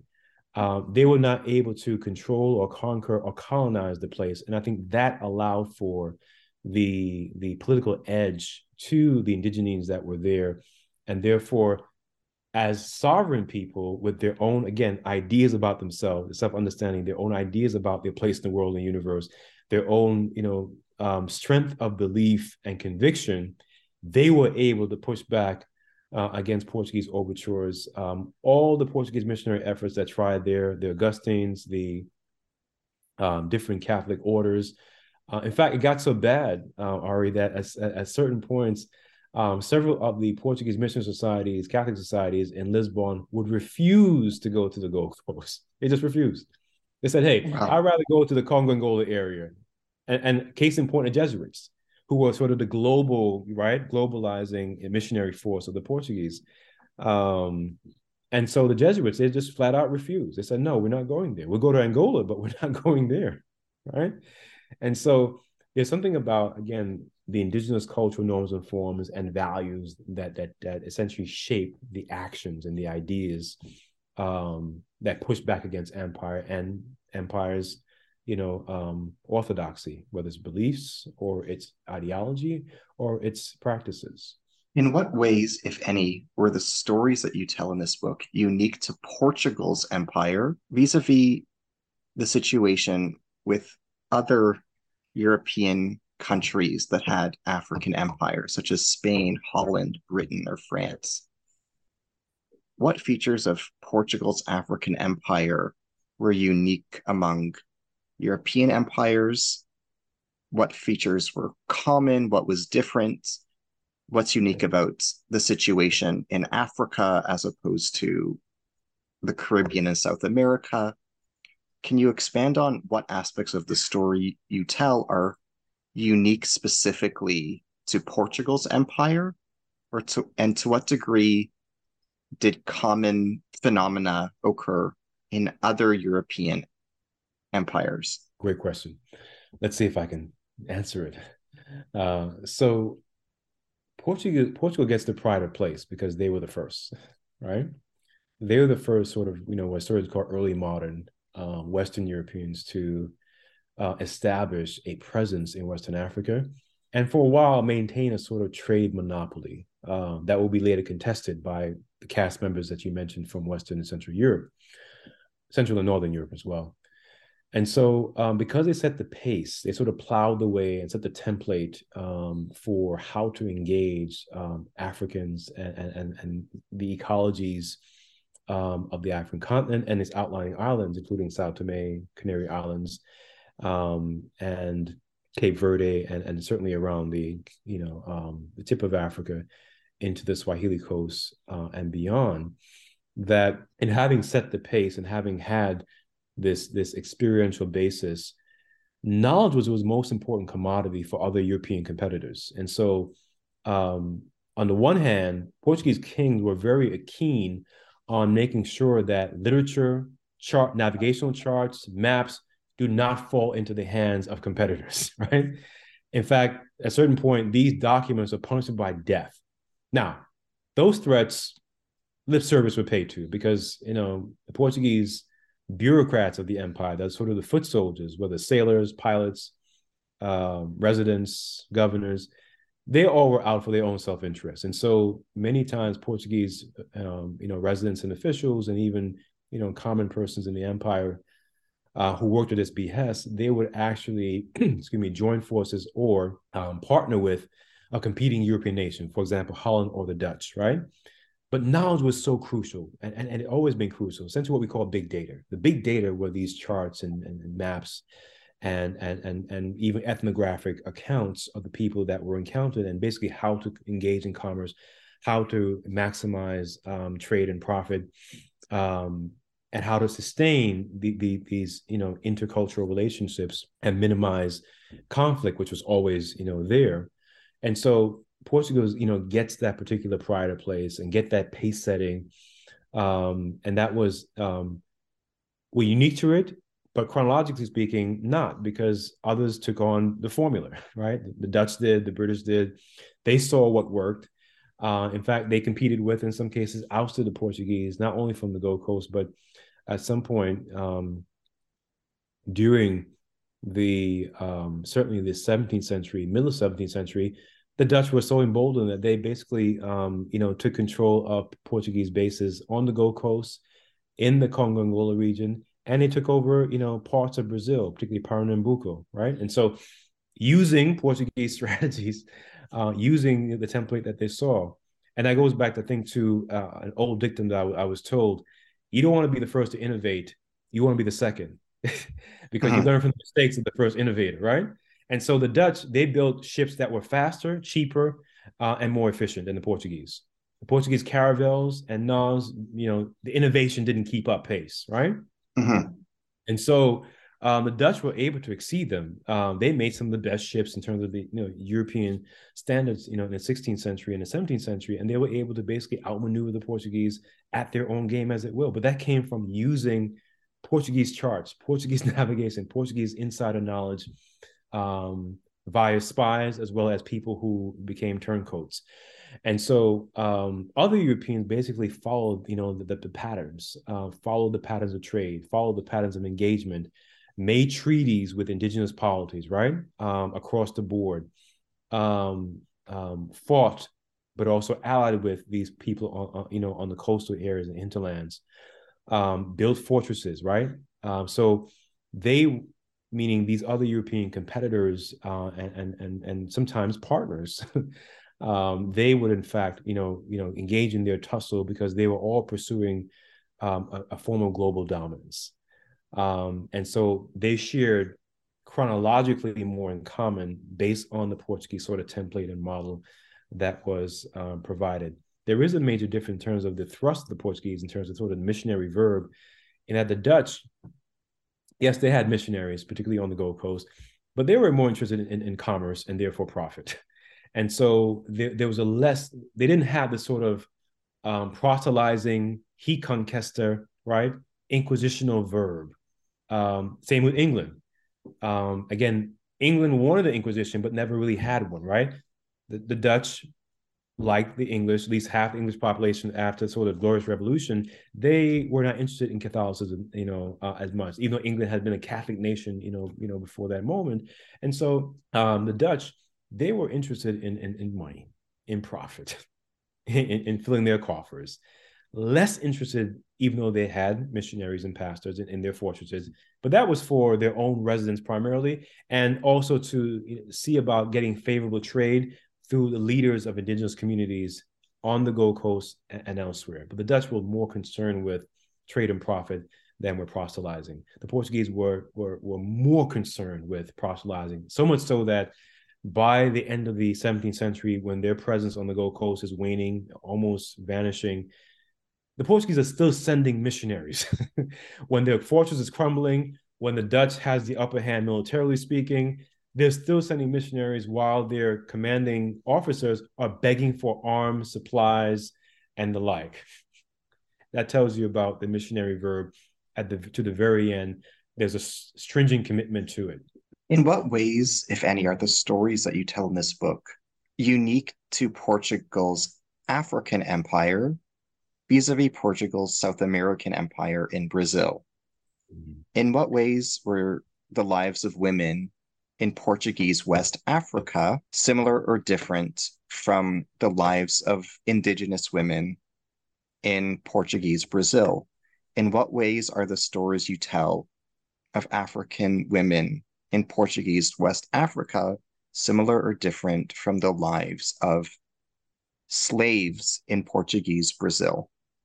And like to what degree are there similarities and differences between the lives of slaves, of female slaves in Portugal's colony in Brazil and the stories you're telling in your book? And to what degree are there parallels or differences in the lives of indigenous women in Brazil vis-a-vis the stories you tell in your book? Another great question. Um, you really done well with the question. Thank you. You've done well with the answers. well, I uh, hope so. Thank so, um, this one I'm going to be a little bit timid with, uh, only okay. because I, am I'm, I'm not too certain. Even though I have read the Portuguese sources, you know, for for Bahia and for the early colonies, it's not clear to me, um, you know, what was the relationship between, um, specifically speaking, uh, indigenous women, um, uh, whether it's be the Tupi or other indigenous peoples found um, throughout what became Brazil. I have general sort of you know um, notions, so I'll speak limitedly and generally just with that caveat. Uh, I'm not a fully expert there, um, but I will say this from what I what I do know in both regions of the world is that, um, on the one hand, you have in in, in Brazil or what became Brazil because this was sort of a gradual process, much like the United States, right, where 13 colonies are really on the coast, on the East Coast. Then it sort of expands, of course, mm-hmm. Mississippi River, and then of course into the Midwest, and then of course California, right? Similarly here, um, you know, places like um, Bahia or Salvador Bahia becomes the base, and of course people move colonists move into what became Rio de Janeiro. They move in the south, like like Rio do Sul or Rio do Grande do Sul. Um, they move in, in, into the Amazonian region, you know, sort of uh, north into Recife on the coast in, in, in the northeast, and Pernambuco. So it's really an expansion sort of outwards and inwards. And in that expansion in Brazil, what happens is that there's more conquests. Um, the theme of diseases and conquest takes more of a hold there than in West Africa in terms of the Gold Coast. As I mentioned before, there was a plan to colonize, it never materialized. And there, there's several reasons, political and ecological and indigenous reasons why that didn't materialize. However, in Brazil, there was forms of conquest. there was acquisition, I mean, acqui- acquiescence, excuse me. Um, there was also um, missionary verb that worked. And so, where you get certain people that would convert and would become essentially uh, captive to the Portuguese God and and and, and the sovereign, um, missionary activity that was a um, tethered to military expeditions, and this this comes from de Souza's early expedition, I think, in the mid 16th century in Bahia. That missionary and military expeditions were one and the same, meaning armies went out with priests, to make it clear, right? Um, and so they were one and the same. Um, and so that that that sort of bond, which again flows from institutionally Inquisition and the Crown, right? Um, there was a tight synergistic bond, epistemologically as well as politically, between these two institutions. And so the same happened in these outposts like Brazil. And so um, the scourge of diseases, military occupation, as well as this very strong and, and, and strident military verb took more of a hold there. And therefore, indigenous people that were captive, that were converted, um, the women that, that became um, concubines or, or, um, or partners the Portuguese men, whether by force or by choice. That played out much differently because in, in Gold Coast, you didn't have conquest, you didn't have colonization, right? And so you get a different kind of story that plays out in, in, in both regions. And I think that's, that's sort of generally true um, for the, the long haul. Um, even though the Portuguese wished the Gold Coast would have become the other Brazil. In fact, there's a report that that essentially says uh, that um, you know they wanted to create new Portugal on the Gold Coast.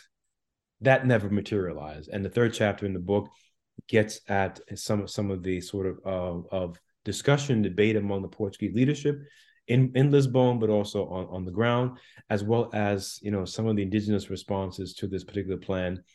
Um, and and there was a series of them, by the way. These these plans ultimately um, failed. So I think the failure of those plans to materialize and shape something called a colonization process or a conquest um, essentially inhibited the kind of headway that was made in Brazil in terms of indigenous forms of slavery, concubinage, and therefore um, this quote unquote mestizo population that was created from the interchange between indigenous women and Portuguese men. You didn't find that much of that on the Gold Coast. If, if, were they were limited to the fortress, which was the really only domain that the Portuguese really, you know, had um, any form of political or, or, control otherwise. What does your book teach us about trauma? Hmm. What kind of trauma? Um, I would maybe put it in different categories. Hmm. Um, in what ways does your book elaborate upon the kinds of abuse and suffering experienced by African women in in the context of Portugal's empire? Um, what does your from a different category, what forms of collective trauma are presented in your book? And does your book challenge any assumptions that readers might have about individual and collective trauma? Mm-hmm. Another great question. Okay, uh, so the the transatlantic trauma um, essentially the stories of Graça, Monica, and Adjoa essentially they sort of presage and even pre-stage um, what will be the collective transatlantic trauma because they did travel the Atlantic Ocean uh, northward against, by the way, the Canary, well, the, the Canary Current. Well, they, they went outward and then went to Portugal. So they did cross the Atlantic. They didn't go to the Americas, but the way the Atlantic Ocean has worked, um, for your viewers anyway, I'll remind them, uh, is that there, there are two major currents. There's the North Atlantic and then the South Atlantic. And you have to sort of go out on the South Atlantic and then ride back in the North Atlantic. So you, you make sort of a you you make sort of a wide arcing turn and then you go up further north and then of course you go east to head back into Lisbon um, and particularly through the Tagus River, this broad river that runs through um, Lisbon in Portugal. And so they made that Atlantic crossing uh, without going to the Americas, both Graça and Monica and so in many ways, they again they pre-stage, they set up what will be the, the collective trauma of being exiled, not only from your homeland, but from humanity. So these women as representatives, as samples, you know, from a continent and from from a you know group of of, of cultural beings and people, uh, were casted as as as non-humans, um, as as as pagans, as heretics, as unbelievers, um, and in doing so, um, an entire people from a continent was casted in that particular light and lot. The only way to sort of half rescue them was was through conversion baptism, uh, and I say half because that process was never complete. Uh, as the stories of Graça and Monica um, indicate, I think quite clearly. Um, there's always the sense of them quote unquote backsliding that they never really relinquished their indigenous um, you know epistemological basis and beliefs and practices. Uh, so there's always that fear uh, which goes back to the earlier question you asked that was so unique about africa and africans that they never really relinquished you know um, and though that may be the case too for africans and others who are muslim but certainly here it was always that particular suspicion that one was that baptism and, and conversion was never complete. It was it was always that room that these people still are holding on to, or they, they, they they're still um, not completely, you know, within the Catholic fold. Um, and so the, the, the grand trauma here is, is is is again being casted from homeland, um, being kinless. And to me, transatlantic slavery is about that.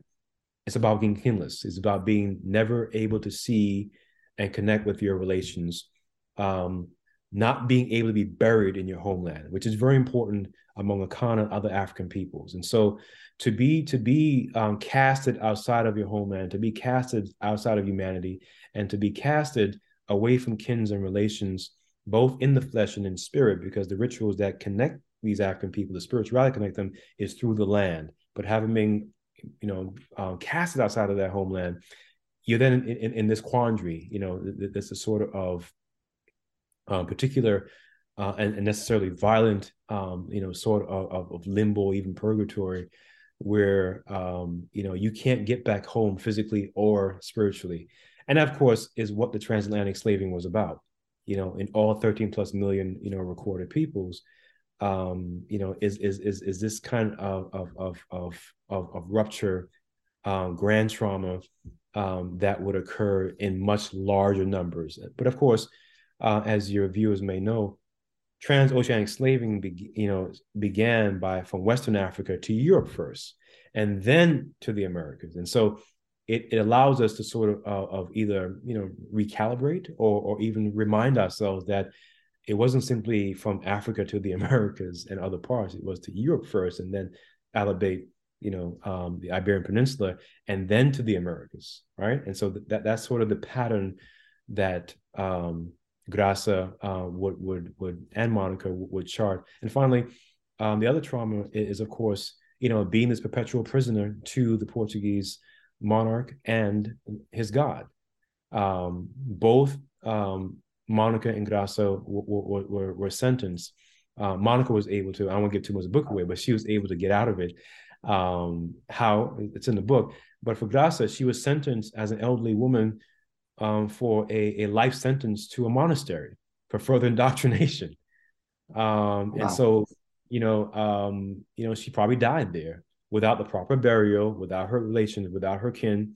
And this again will be the lot for the vast majority of African peoples who were exiled from their homeland on a one-way voyage like hers uh, and like Monica's um, to the Americas. Monica, fortunately, she had a niece with her, but then again, she complained that she was poor. She she ran out of money, and she was begging for whatever assistance she could get. So it's being kinless, you know, what, what was the ultimate crime against African humanity, um, to which the Portuguese and other empires layered on and, and, and became, you know, um, the modern world that we inherited. What does your book teach us about quote unquote sorcery and quote unquote magic? That those things are are often um, fictions, but those those fictions, you know, have a reality. And so um, I recall purchasing when I was in London this past summer, as we were chatting before we got on recording, um, picking up a book from the British um, British Museum, excuse me, um, British Museum bookstore I, I call Spellbound. It's about magic and sorcery in in, in, in old England, right? And to me, um, you know, the Portuguese, like the other European folks, uh, are really when when when when they cast uh, African folk as as as as sorcerers and and, and purveyors of witchcraft, um, you know, and therefore being without right religion or right belief, they're really struggling with something in their own cultural and historical DNA that they haven't grappled with. Meaning that um, most of the Portuguese population, particularly the rural population, their lives were, were, were, were filled, were littered with with with with, with superstitions.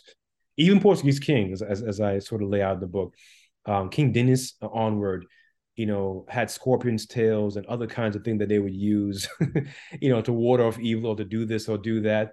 And so it is the uncomfortability with this past of being, you know, you know, definitely superstitious, um, definitely um, pagan and, and and and unreligious, that has not been fully exercised and certainly resolved w- w- within the collective European psyche, and therefore they cast upon others, which is to say that used to be like who they were, and who they think they're not to be.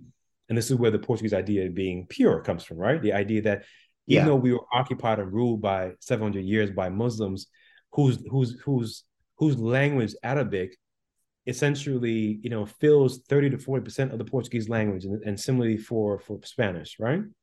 Um whose culture whose architecture um still um exists in in in, in lisbon in cordoba in, in in valencia and other parts of spain.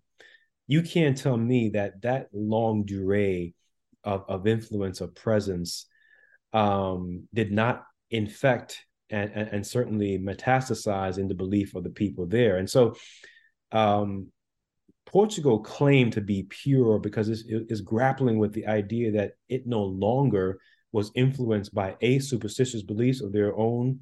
Uh, you can call it Visigoths and other, you know, origin, um, but also the idea of having no remnants, you know, of, of, of, of Islam, you know, in their lives, and therefore when the Africans come into this, who are non-Islamic and non-Christian, um, of having none of that. And so when these Portuguese and European folks encounter Africans on their own soil in the flesh, um, what they're reminded of in their mind, not that they're right, they're wrong, but what they're reminded of wrongheadedly is of their own ill-resolved past in their own cultural DNA, their own paganism, their own superstitions. And therefore they cast it upon those who are deemed to be different in, in, the, in the clearest and starkest way, complexion, culture, language, etc uh, and make Africans the demonic inverse, you know, of who they claim to be in their purity um, and the like. What was it like for you as a human being to work with the sources you studied in your study process? Did you experience any vicarious trauma from reading about the deep suffering of the characters that you examine? How do you how did you feel as you learned about the experiences of the individuals that you present in your book? Hmm. Well, I try to keep a, a certain kind of not distance, but a certain kind of awareness. Um, I don't make I don't make any claims to objectivity, whatever that's supposed to mean, which is actually a fiction that academics, you know, toss around like a football. but I, I do make the claim to being honest with myself and that I'm not their lawyer. I'm not there to adjudicate their case. I'm there to get their stories right as much as possible, um, and to do it in such a way that you know they can recognize themselves in it and from that point of view um, and of course as a, as a, as a fellow human being that that that is now um, in the flesh um, it, it's it's really um, tough. But the way i took that toughness in terms of you know the, the trauma that, that you um, make mention of is i saw that trauma not as a call to action again to lawyer on their part I saw that trauma as really as as, as a window into their lived experience, right? So um, I, I wanted to get as close to that trauma, as close to therefore to them as, as I could. Um, you know, again, w- without crossing the line, which is becoming their lawyer, and by that I mean to to dare to think I could know how they think and feel. without any direct or indirect evidence, you know, um, of the sort to support that. So I knew what ledge, what what what what what you know, evidentiary ledge, you know, I was standing on. Um, you know, and I would poke at certain things. I I, I would, you know, uh, certainly um, prod, um, but uh, but I, I wouldn't go over the ledge or go too far. Um, sort of a discipline myself um, to say that you know um, I'm also not their healer, um, but if there's a consolation prize by having their story now shared with you know a global audience um, and have it told um, ra- ra- ra- rather than being you know quote unquote silenced um, or not being told the consolation would would, would be that um, now you know the, the, their story you know rather than being stored in these you know um, you know dusty pieces of paper that you had to wear white gloves or the like to touch that they're now available you know for other people to see how you know in a world not very different from ours thematically anyway right? Um you know these people these human beings uh, were able to uh, act and and the basis of their actions and ideas um in in you know in in fighting for you know their own self-understanding and fighting for um their own cultural norms and forms um their spiritual and cultural values and that that kind of fight is always worth it. Whoever whoever the opponent or the may be and, wh- and whatever the odds may be. What does your book teach us about internal family systems? Can you tell us about the family systems that the women you present in your book lived in and experienced? Great question. Um, unfortunately the sources are very much uh, not mm. forthcoming about the dynamic um, but there's there, but there's some hints, and so we know that Graça had four sons, right? In fact, she had the most children of any women, you know, in in the fortress at the time of her trials in 1540, 1541. Um, by the way, she had been there for at least four decades, and and, and so um, she had a grandchild, which means that her children had children, right?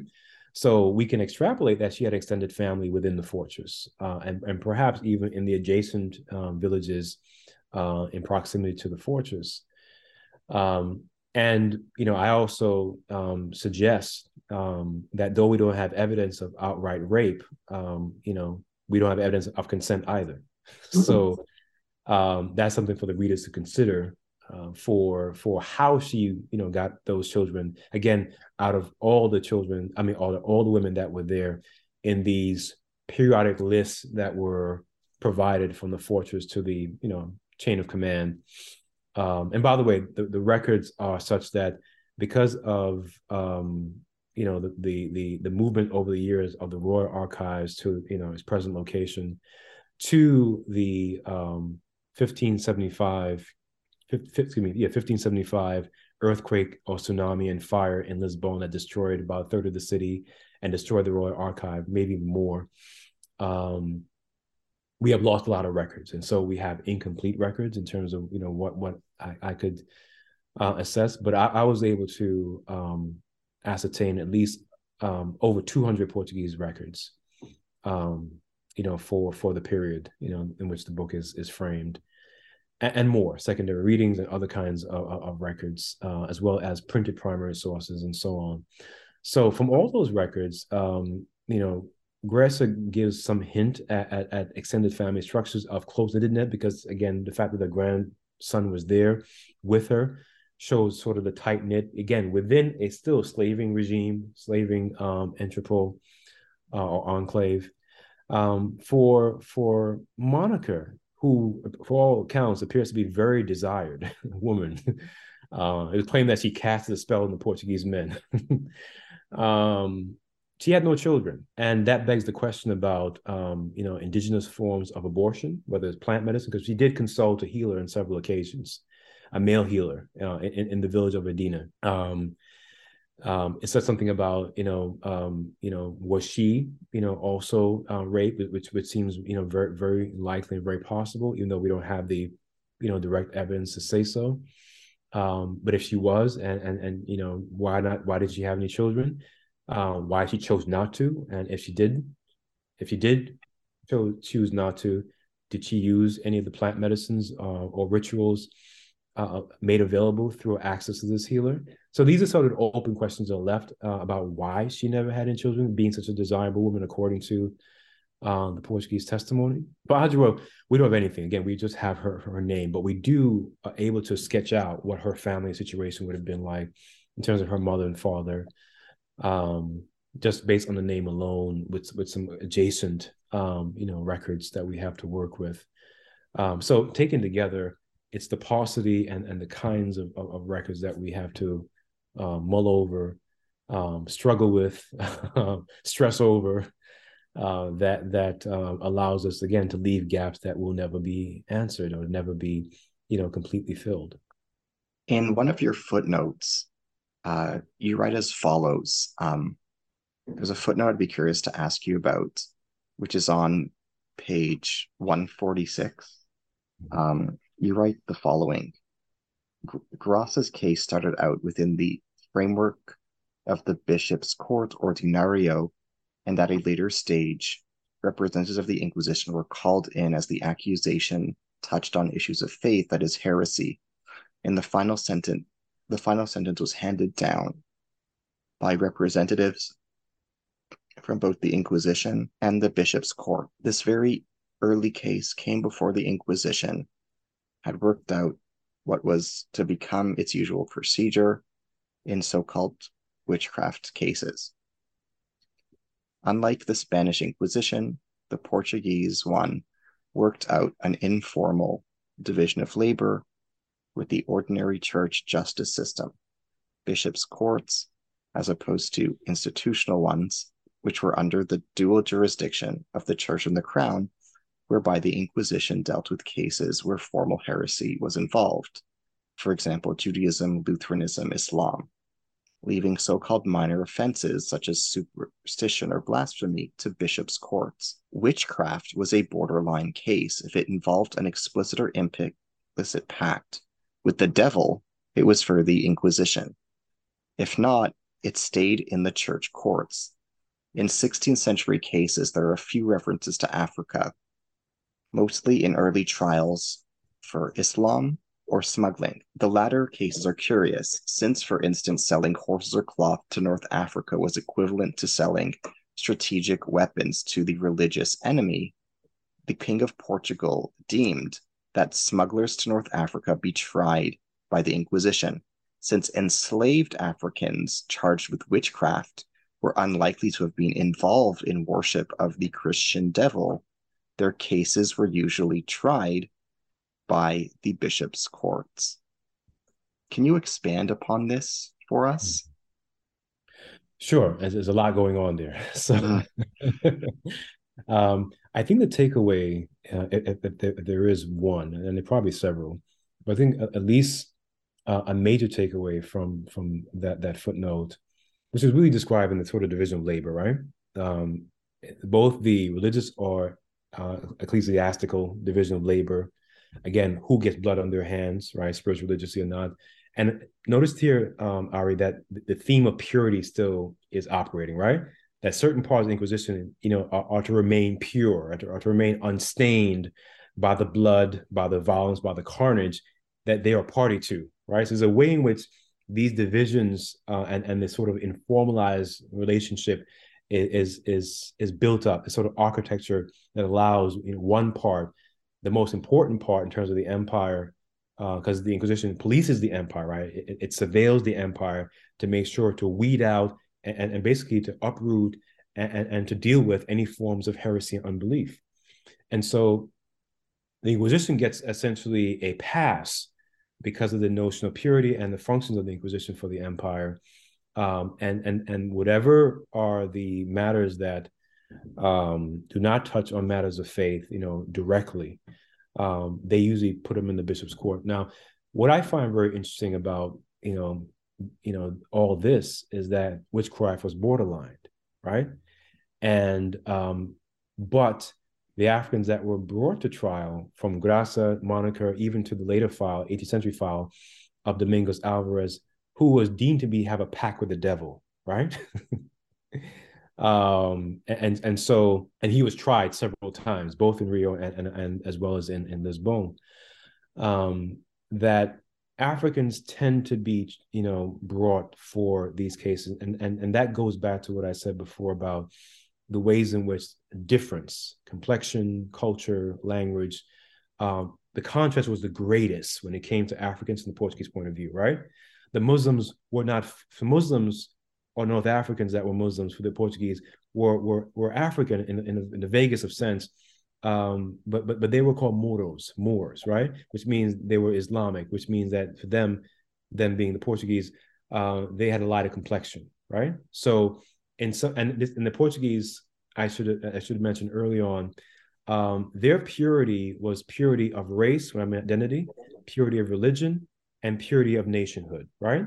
And so, mm-hmm. whatever they went around the world, they would measure people based on some of that purity. So, for example, when you're in China, the Portuguese, you know, um, navigators and pilots and, and and and and and you know military commanders, they write that the Chinese, you know, are, are, are white like us, right?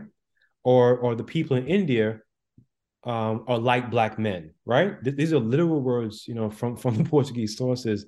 So, you know, it is it is it is the gradient, right? Sort of the range, if you the bandwidth of of of of, of racial consciousness and race ideology that frames, you know, essentially um, who is likely to be um, a purveyor of witchcraft, a purveyor of unbelief, a purveyor of uh, of sort of the worst kind um, of, of unbelievers. And Africans tend to be cast in that, and I'm arguing because of the the Portuguese frame of references, built up frame of references of, you know, based on purity and based on the fact that their racial consciousness um, and, and, and, color spectrum, right, um, gave them a certain kind of slot to say that Africans generally, if they're if they're black, they belong here, right? Um, you know, and, and so you find this in, in the records. Uh, even people that that are, are from Senegambia in upper part of West Africa, um, that were deemed to be Moros, meaning Moors, um, which is a vague category that could mean a, a range of skin colors from someone who is, um, you know, very um, brown, a tanning complexion to someone that is, is, is sort of, you know, sort of a, a brownish, tannish color, right? It, it, you know, that color consciousness and that racial ideology around the color consciousness, again, rooted in the notion of purity, um, really, I think, dovetail into uh, the kinds of um, affronts to the Portuguese view themselves as being a pure race, religion, and nation, uh, and therefore assigned to Africans al- almost uh, without fail, uh, particularly ones that were deemed to be black um, in the category of witchcraft, where it can go either way. It can go into the Inquisition, depending upon how one deems the, the, the severity in case of Domingos Álvares, or it can go into the direction of the bishop's court. It's unclear, finally, if um, you know, if Graça's case, because again, the Inquisition was still getting its act together, would have um, gone fully into the Inquisition rather than stay with the bishop's court. Um, even though both parties were involved, you know, as you noted in the footnote, and to which you know the, the book lays out, uh, it's curious to know if the Inquisition, if she would have come came along later, let's say a century later, when the Inquisition has its act together, if she would have had the full array of witnesses and therefore testimonies, if she would have been a pure inquisitional case or stay within the bishop's court. The key is that the ambiguity, I think purposeful in witchcraft, allows for either party or both uh, Inquisition and bishop's court or the ordinary church to essentially work out their informal arrangement.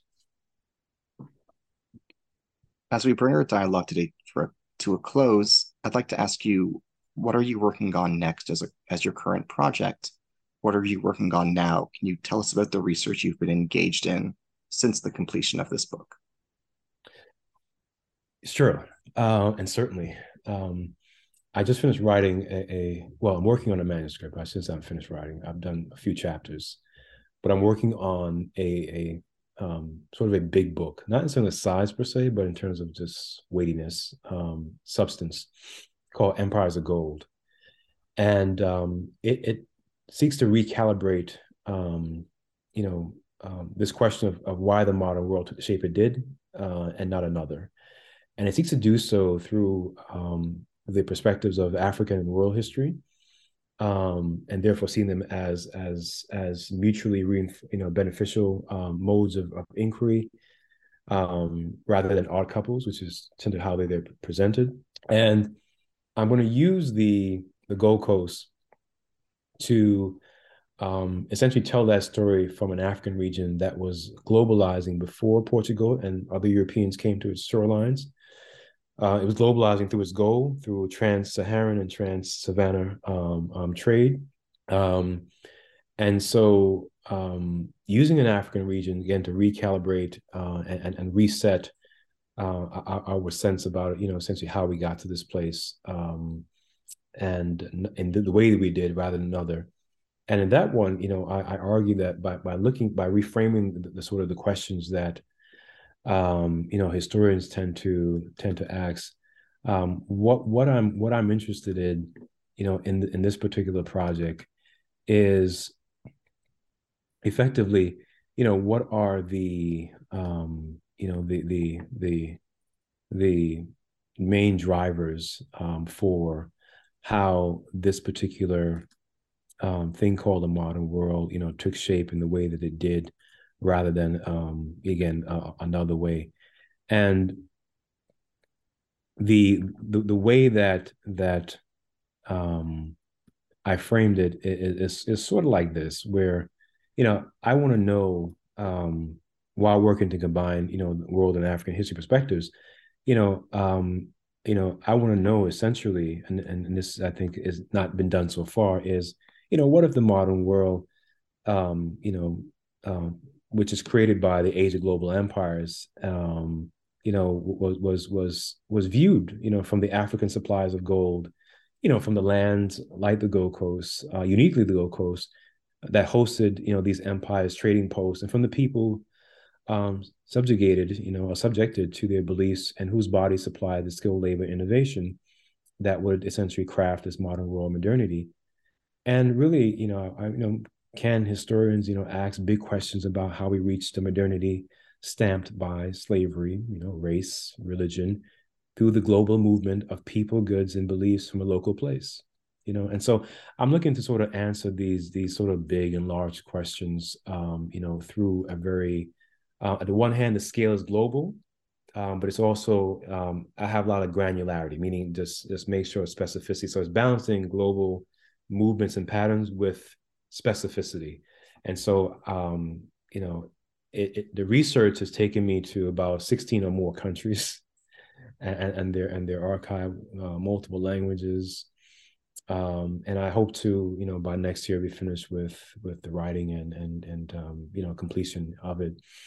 Um, I'm also writing by invitation from a publisher. I'm also writing um, um, a history of the African diaspora which would be sort of a global history of the African diaspora the sort of formation of these you know diaspora communities over the world um, from you know earliest periods in which the document sources allow to the more recent period um, to which you know we we we are we are engaged, and so that one will is um, I just started gathering my notes and, the like. As one, I, I teach a course on it, so uh, the course is helping me to frame it, but I'm thinking more so for the reader rather than student. You know, what what's sort of the best way. So I'm still working through the framing of it. I got about 90 pages of notes and sort of sorting through and organizing myself. Um, so those are the two um, ones that I'm working on right now. Um, and at the final one that I'm looking to work on, and you spoke to this early on, Ari, which is really a, a, a, a book on um, sort of the transatlantic consequences of what I call this the transatlantic slaving diet. These these um, cast members of crucial starches um, sweet potatoes, um, corn, yams, beans. Um, yeah, these starches and what, what they what they have, what has been their consequences on the biology and and the cultures and history of the um, of Africa, West Africa, and and and the African diaspora in the Americas, um, in particular. And so I'm looking to work on that, um, you know, in in the near future. I wish you best of luck with these extraordinary projects. Appreciate it. Thank you. Thank you for our conversation today. I was absolutely grateful. I think your book is phenomenal, and I would absolutely recommend it to our listeners. Um, I loved reading it. I would absolutely recommend it to students and scholars. Thank you for all the erudition that you shared with us today and that you demonstrated today and that manifest in the book. And thank you for your eloquence in your responses to the questions in our dialogue. Thank you very much, Ari. Take care. To our listeners, I'm Ari Barbalat, your host on the New Books Network. I have been in dialogue today with Dr. Kwasi Konadu. He is John D. and Catherine T. MacArthur Endowed Chair and Professor of African History and Africana Studies at Colgate University. We have been discussing his new book, Many Black Women of This Fortress Graça, Monica, and Adjoa, Three Enslaved Women of Portugal's African Empire, published in London by Hurst 2022.